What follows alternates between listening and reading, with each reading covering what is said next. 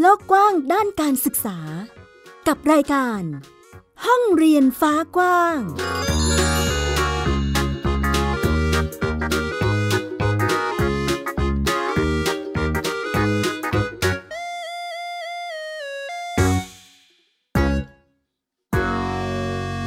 สวัสดีค่ะ คุณผู้ฟังต้อนรับคุณผู้ฟังทุกท่านเข้าสู่รายการห้องเรียนฟ้ากว้าง กลับมาพบกับมิวไอยดาสนศรีเช่นเคยค่ะ กับไทย PBS Podcast นะคะ ที่จะมาอัปเดตเรื่องราวข่าวสารด้านการศึกษาให้ได้ติดตามรับฟังกันค่ะ ฟังเราได้นะคะหลากหลายช่องทางด้วยกันไม่ว่าจะเป็นเว็บไซต์ www.thaipbspodcast.com หรือแอปพลิเคชัน Thai PBS Podcast ที่ตอนนี้สามารถดาวน์โหลดรับฟังได้ทั้งระบบ iOS แล้วก็ระบบ Android ค่ะ และนอกจากนี้ยังสามารถฟังได้ผ่านช่องทางอื่นๆ ไม่ว่าจะเป็น Apple Podcast Google Podcast Podbean Spotify นะคะหรือว่าจะเป็น SoundCloud นั่นเองนะคะ ก็หลากหลายช่องทาง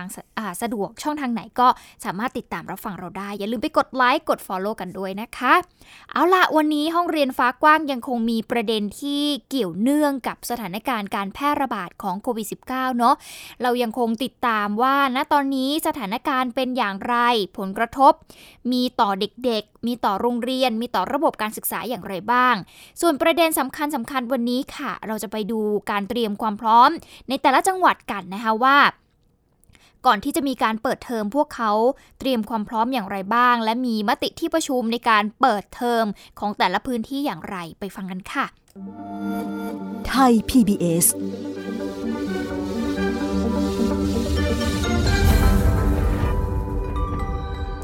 จริงๆ ในช่วงตลอดสัปดาห์ที่ผ่านมานะคะก็จะมีความคืบหน้าในแต่ละจังหวัดนะคะมีการประชุมหารือร่วมกันระหว่างผู้ว่าราชการ แล้วก็ศูนย์ควบคุมโรคในแต่ละพื้นที่นะคะร่วมกันหารือว่าเอ๊ะ การเปิดเทอมของนักเรียนในแต่ละจังหวัดเนี่ยจะเป็นไปในทิศทางไหนแนวทาง หรือว่ารูปแบบการเรียนรู้ของเด็กๆเนี่ยจะทำอย่างไรนั่นเองนะคะ ซึ่งวันนี้ก็หยิบยกเอามาหลากหลายจังหวัดด้วยกันในแต่ละพื้นที่นะคะ อย่างที่จังหวัดกาฬสินเองค่ะผู้ว่าราชการจังหวัดเองก็มีวาระพิจารณาเรื่องของการเปิดการเรียนการสอนภาคเรียนที่ 1 ประจำปี 2564 นะคะ โดยเฉพาะเรื่องของการพิจารณาการเปิดเรียน หน่วยงานด้านการศึกษาเองก็ได้มีการ รายงานสถานศึกษาที่มีการผ่านเกณฑ์การประเมินของทางกระทรวงสาธารณสุขไทยสต็อปโควิด plus นะคะจำนวน 44 ข้อนะคะที่ได้มีการบอกไปก่อนหน้านี้เนาะว่าจริงๆ แล้วเนี่ยถ้าจะเปิดเรียนได้ ต้องผ่านเกณฑ์ของทางกระทรวงสาธารณสุขทั้งหมด 44 ข้อด้วยกันนะคะ ซึ่ง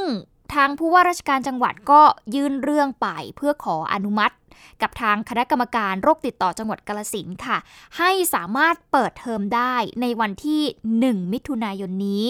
ซึ่งในที่ประชุมเองก็มีมติตามที่ขอเอาไว้นะคะ แต่ว่ายกเว้นค่ะ ยกเว้นโรงเรียนขนาดใหญ่ที่มีนักเรียนตั้งแต่ 1,000 คนขึ้นไป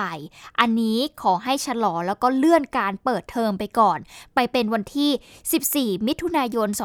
2564 ตามมติของทางกระทรวง ศึกษาธิการที่มีการประกาศไปก่อนหน้านี้นะคะ ก็มีการเปิดพอเปิดแล้วเนี่ย ก็เป็นการเรียนการสอนผ่านระบบออนไลน์เท่านั้นนั่นเองค่ะ ซึ่งนายแพทย์อภิชัยลิมานนท์นะคะนายแพทย์สาธารณสุขจังหวัดกระสินเองก็บอกว่า แม้สถานศึกษาจะผ่านเกณฑ์การประเมินแล้วนะคะ แต่ขอให้ติดตามสถานการณ์อย่างใกล้ชิด พิจารณารูปแบบการเรียนการสอนโดยยึดหลักความปลอดภัยของเด็กๆ นักเรียน คุณครูรวมไปถึงผู้ปกครอง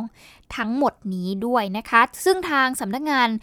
สาธารณสุขจังหวัดกาลสินเนี่ยก็จะมีการออกไปตรวจคัดกรองเชิงรุก ให้กับคุณครูอาจารย์ ประชาชน รวมไปถึงนักเรียนด้วย ในพื้นที่ที่สามารถเข้ารับการตรวจหาเชื้อโควิด -19 ได้ฟรี โดยไม่เสียค่าใช้จ่ายนะคะทั้งนี้ทั้งนั้นก็จะมีการแจ้งไปยังสถานพยาบาลในพื้นที่ให้ทราบล่วงหน้าก่อนเกี่ยวกับแนวทางในการปฏิบัตินั่นเองค่ะ ก็เป็นจังหวัดกาลสินนะคะก็มีมติเนาะให้โรงเรียนที่อาจจะเป็นโรงเรียนขนาดกลาง ไปจนถึงขนาดเล็กที่มีจำนวนนักเรียนไม่ถึง 1,000 คน อันนี้สามารถเปิดเรียนได้วันที่ 1 มิถุนายน ส่วนนักเรียนที่มีจำนวนนักเรียนกว่า 1,000 คนขึ้นไป ก็ต้องเปิดตามที่กระทรวงสาธารณสุขบอกไปก็คือ 14 มิถุนายนนั่นเองนะคะ ไปกันที่จังหวัดสกลนครกันบ้าง สกลนครเนี่ย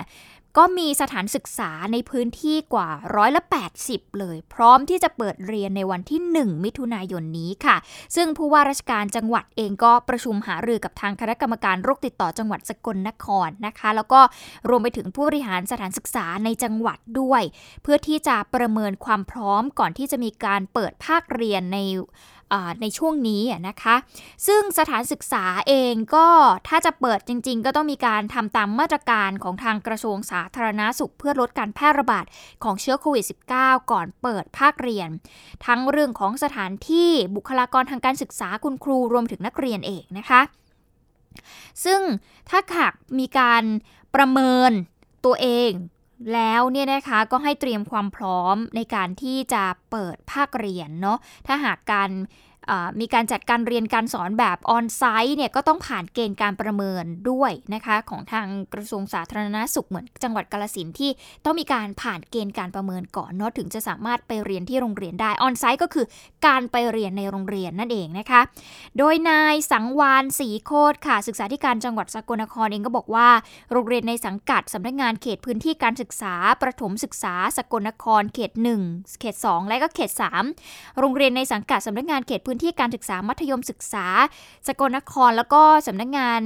การศึกษาเอกชน ประเภท สามัญในระบบเนี่ยอันนี้เนี่ยมีความพร้อมที่จะเปิดเรียนในวันที่ 1 มิถุนายนนี้นะคะ ซึ่งก็มีจำนวนกว่า 572 แห่ง ซึ่งคิดเป็นร้อยละประมาณ 81.48เปอร์เซ็นต์นั่นเอง ส่วนโรงเรียนที่เหลือจำนวนกว่า 129 แห่ง อันนี้เนี่ยจะเปิดเรียนในวันที่ 14 มิถุนายนค่ะ ซึ่งทางผู้ว่าราชการจังหวัดสกลนครเองก็เน้นย้ำนะคะว่าให้ทุกฝ่ายที่เกี่ยวข้องเนี่ยสร้างความมั่นใจให้กับผู้ปกครองค่ะ โดยคณะกรรมการโรคติดต่อจังหวัดสกลนครเนี่ยจะเข้าไปช่วยเหลือดูแลในเรื่องของความปลอดภัยด้านสุขภาพ แล้วก็ระวังป้องกันนักเรียน คุณครูรวมไปถึงบุคลากรทางการศึกษาอย่างใกล้ชิดค่ะ ขณะที่จังหวัดสตูลนะคะ อันนี้ก็มีมติเห็นชอบให้เปิดภาคเรียนได้ในวันที่ 14 มิถุนายนพร้อมกันทั้งจังหวัดค่ะ ก็คือไม่มีการ เลื่อนเปิดเทอมให้เร็วขึ้นนะ ก็คือตามประกาศของทางกระทรวงสาธารณาสุขเลย แล้วก็ขอให้ทางโรงเรียนแล้วก็สถานศึกษาในสังกัด และในกำกับของกระทรวงศึกษาธิการเนี่ยจัดรูปแบบการเรียนการสอนให้ครอบคลุม และต้องปฏิบัติตามมาตรการของกระทรวงสาธารณสุข โดยเคร่งครัดค่ะ ซึ่งในขณะนี้เนี่ยก็พบว่าบางโรงเรียนในพื้นที่ก็ได้มีการจัดการเรียนการสอนแบบออนไลน์ เพื่อที่จะรองรับก่อนที่จะมีการเปิดเทอมเป็นที่เรียบร้อยแล้วนั่นเองนะคะอะนี่ก็เป็นพื้นที่ต่างๆนะคะ คุณผู้ฟังเกี่ยวกับมติของการเปิดเรียนหลายคนนะคุณผู้ฟังเรื่องของการเลื่อนเปิดเทอมเนี่ยมันก็มีผลกระทบต่อทั้งตัวนักเรียนเองรวมไปถึงผู้ปกครองด้วยเหมือนกันการเลื่อนออกไปเรื่อยๆ เนี่ยก็ส่งผลกระทบต่อผู้ปกครองเนาะเพราะเขาต้องดูแลเด็กๆนะคะเขาก็ต้องไปทำงานด้วยในขณะเดียวกันนั่นเองนะคะก็ทำให้หลายคนเนี่ยกังวล การเปิดเทอมเร็วขึ้น ก็ดีแบบ แต่ก็ต้องเฝ้าระวังด้วยณขณะเดียวกันนั่นเองนะคะอะไปกันพื้นที่ภาคเหนือกันบ้างค่ะ โรงเรียนในจังหวัดเชียงใหม่เองก็ ตอนนี้เริ่มเตรียมความพร้อมทั้งบุคลากรแล้วก็สถานที่ก่อนที่จะมีการเปิดเทอมในเดือนมิถุนายนนี้แล้วนะคะ ขณะเดียวกันหน่วยงานที่เกี่ยวข้องเร่งวางมาตรการค่ะ โดยเฉพาะเรื่องการฉีดวัคซีนให้กับบุคลากรทางการศึกษาอย่างคุณครูต่างๆนะคะ ก็ฉีดไปแล้วกว่า 4,000 คน เพื่อเป็นการป้องกันการแพร่ระบาดของโรคโควิด -19 เราจะไปติดตามเรื่องนี้จากรายงานของคุณวัสันปัญญาเรืองค่ะ อ่างล้างมือถูกติดตั้งไว้บริเวณทางเข้าโรงเรียน เพื่อให้เด็กผู้ปกครองล้างมือก่อนเข้าพื้นที่ คือหนึ่งในมาตรการป้องกันการแพร่ระบาดไวรัสโควิด -19 ของโรงเรียนชุมชนบ้านบวกครกน้อยตำบลหนองปากครั่งอำเภอเมืองเชียงใหม่ โดยทุกคนต้องสวมใส่หน้ากากอนามัย เว้นระยะห่าง และต้องผ่านการตรวจวัดอุณหภูมิร่างกาย ผู้อำนวยการโรงเรียนชุมชนบ้านบวกครกน้อยระบุว่า ทางโรงเรียนได้ปรับแผนการสอนโดยไม่จำกัดวิชา และจัดโต๊ะโดยการเว้นระยะห่างตามมาตรการของกระทรวงศึกษาธิการ นอกจากนี้ได้แจ้งให้ผู้ปกครองและนักเรียนทุกคนทำการกักตัวเองอยู่ที่บ้าน 14 วัน ก่อนมาโรงเรียน เพื่อป้องกันการแพร่ระบาดของไวรัสโควิด -19 ในในส่วนของนักเรียนที่มาเรียนแล้วนะครับ ถ้าสลับมาในวันที่ไม่มาเรียนเนี่ย เขาก็ใช้วิธีออนแฮนนะครับหมายความว่าเขาจะรับใบความรู้แล้วก็ใบงานนะครับ จากคุณครูประจำวิชาคุณครูประจำชั้นไป แล้วก็ไปเรียนอีกวันหนึ่งนะครับ ไปทำอีกวันหนึ่งในช่วงที่เขาไม่มาเรียน แล้วพอช่วงไหนที่เขากลับมาเรียนปั๊บก็เอาใบงานกับใบความรู้นั้น มาส่งคุณครูนะครับสลับกันไปแบบนี้ครับเพื่อให้เกิดความปลอดภัยเพิ่มมากขึ้นครับ แม้ผู้ปกครองอยากให้เปิดเทอมเพราะเด็กจะได้เรียนรู้โดยตรงกับครู ซึ่งจะได้ความรู้มากกว่า ประกอบกับจะได้มีประสบการณ์ต่างๆ ในการเรียนแทนการอยู่หน้าจอ แต่ก็กังวลและอยากให้ทางโรงเรียนมีมาตรการดูแลเด็กๆ เพื่อสร้างความเชื่อมั่นของผู้ปกครอง เนื่องจากเด็กมีจำนวนมาก เด็กๆเขาจะเบื่อมากเลย ช่วงนี้เขาก็อยากให้เปิดเรียน แต่ว่ามันก็เปิดไม่ได้อย่างเงี้ยค่ะ แต่ก็คิดว่าดีที่เลื่อนไป เพราะว่าก็ตอนนี้ก็มีข่าวมาของสายพันธุ์อินเดียอีกใช่ไหมคะ เราก็กลัวเหมือนกัน เพราะว่าเด็กๆก็เยอะแล้วก็กลัวว่าจะเป็นกลุ่มใหม่แบบนี้ค่ะ แต่เขาเลื่อนไปก็ดีเหมือนกัน แต่ก็สงสารเด็กเขาก็อยากมาโรงเรียนแบบนี้ค่ะ ศึกษาธิการจังหวัดเชียงใหม่ระบุว่าได้เน้นย้ำให้ทุกโรงเรียนปฏิบัติตามมาตรการของคณะกรรมการควบคุมโรคจังหวัดเชียงใหม่อย่างเคร่งครัด เรื่องการจัดการเรียนการสอน รวมถึงมีมาตรการรองรับหากพบผู้ป่วยติดเชื้อโควิด -19 ในโรงเรียน นอกจากนี้ยังได้ประสานให้บุคลากรทางการศึกษาเข้ารับการฉีดวัคซีน เพื่อสร้างความเชื่อมั่นให้กับผู้ปกครอง และป้องกันการแพร่ระบาดของไวรัสโควิด -19 ให้มีประสิทธิภาพมากขึ้น เราก็มีการเตรียมความพร้อม เพื่อว่าสร้างความมั่นใจให้กับผู้ปกครองในเรื่องของสำรวจข้อมูลครูและบุคลากรทางการศึกษาทุกสังกัดที่จะฉีดวัคซีนนะคะ ซึ่งเราก็มีประสงค์ที่จะฉีดวัคซีนประมาณหมื่นหกร้อยคน แล้วเราก็ได้ประสานทางสาธารณสุข ให้ฉีดวัคซีนให้กับครู เป็นกลุ่มแรกๆนะคะ เราก็ได้รับจัดสรรวัคซีนจากทางสาธารณสุขมา 5,000 คนสำหรับจังหวัดเชียงใหม่มีสถานศึกษาสังกัดกระทรวงศึกษาธิการ ขอเปิดภาคเรียนที่ 1 ปีการศึกษา 2564 ก่อนวันที่ 14 มิถุนายน 574 โรงเรียน แต่ล่าสุดคณะกรรมการโรคติดต่อจังหวัดเชียงใหม่มีมติยังไม่อนุญาตให้สถานศึกษาเปิดทำการสอนในรูปแบบปกติก่อนวันที่ 14 มิถุนายน เนื่องจากยังพบผู้ติดเชื้อรายใหม่อย่างต่อเนื่อง ส่วนบุคลากรทางการศึกษาในพื้นที่จังหวัดเชียงใหม่จำนวน 4,000 คน ได้เข้ารับการฉีดวัคซีนป้องกันไวรัสโควิด -19 เพื่อสร้างความมั่นใจให้กับผู้ปกครอง รวมถึงนักเรียนในช่วงก่อนเปิดภาคเรียนที่จะถึงนี้วสันปัญญาเรือน ทย PBS รายงาน นั่นก็คือการเตรียมความพร้อมก่อนเปิดภาคเรียนในจังหวัดเชียงใหม่นะคะคุณผู้ฟังซึ่งบุคลากรทางการศึกษาเองก็รีบเร่งฉีดวัคซีนจริง ๆ แล้วเนี่ยเหตุผลของการเลื่อนเปิดเทอมไปเป็นวันที่ 14 มิถุนายนเนี่ยก็เนื่องมาจากว่าสถานการณ์มันยังไม่ดีขึ้นนะคะ คุณผู้ฟังแล้วก็เป็นการขยายเวลาให้กับ บุคลากรทางการศึกษาเองเนี่ยได้มีโอกาสไปฉีดวัคซีน เพื่อเป็นการลดความเสี่ยงเนาะอย่างน้อยก็มีภูมิคุ้มกันในการที่จะ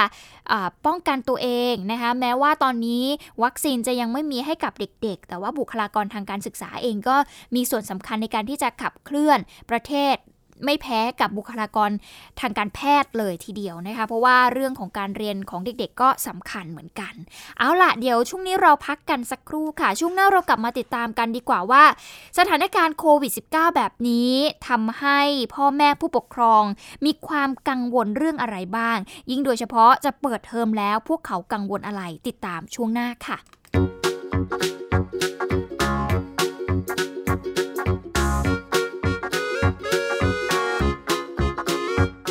ดโลกกว้างด้านการศึกษา กับรายการ ห้องเรียนฟ้ากว้าง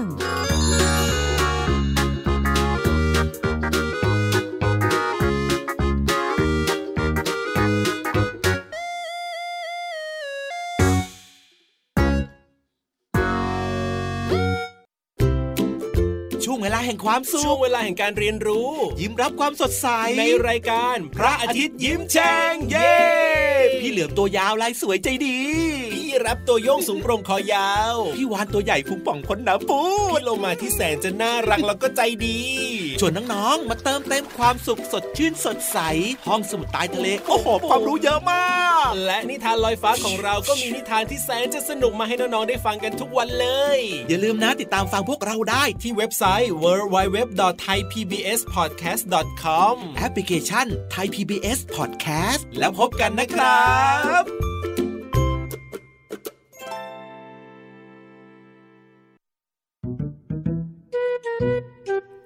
องพี่น้องนานิ พี่สาว กับนินจาน้องชาย ใช้ชีวิตอันแสนสงบสุขอยู่ในบ้านกับพ่อแม่ นินจา เมื่อไหร่จะเก็บจานสักที กินเสร็จแล้วก็เอาแต่นั่งเล่นเกมอยู่นั่นแหละ โห พี่นานี่ไม่รู้อะไร แต่อยู่มาวันหนึ่ง กลับมีเพื่อนบ้านประหลาดประหลาดๆมาอาศัยอยู่ข้างบ้าน พวกเขาเป็นใครกันนะ ไม่ได้นะ เอาออกมาใหม่เลยนานี้ ตามไก่ตัวหนึ่ง เสือตัวหนึ่ง แล้วก็กอริลลาตัวหนึ่งเหรอแก๊งป่วนกวนกวนนานิกับนินจาจะทำยังไง เมื่อต้องเจอกับเพื่อนบ้านจอมป่วนที่ไม่ใช่คนสองพี่น้องต้องใช้สติปัญญาความกล้าหาญเพื่อรับมือกับปัญหาวุ่นวุ่นๆที่เหล่าเพื่อนบ้านสร้างขึ้นมาไม่หยุดหย่อน ติดตามในละคร แก๊งป่วน กวนเพื่อนบ้าน ทั้งเว็บไซต์ แอปพลิเคชัน และ YouTube ไทย PBS Podcast และอย่าลืมกดถูกใจ Facebook ไทย PBS Podcast ด้วยนะแกงปวดกวน อัปเดตสถานการณ์รอบโลก ประเทศจีนนี่เราทราบกันดีนะคะว่าเป็นประเทศที่จะมีปัญหาเรื่องความสมดุลของประชากร คนที่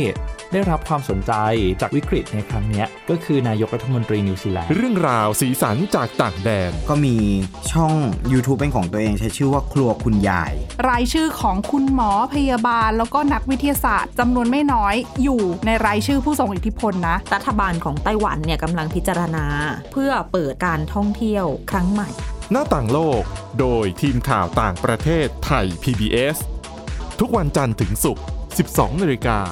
ทางไทย PBS Radio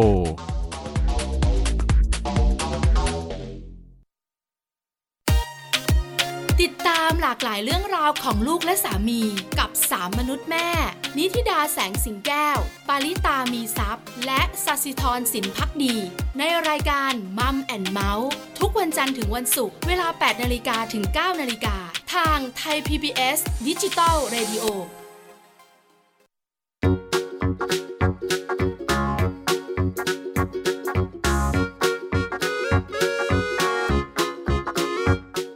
ลกกว้างด้านการศึกษา กับรายการ ห้องเรียนฟ้ากว้าง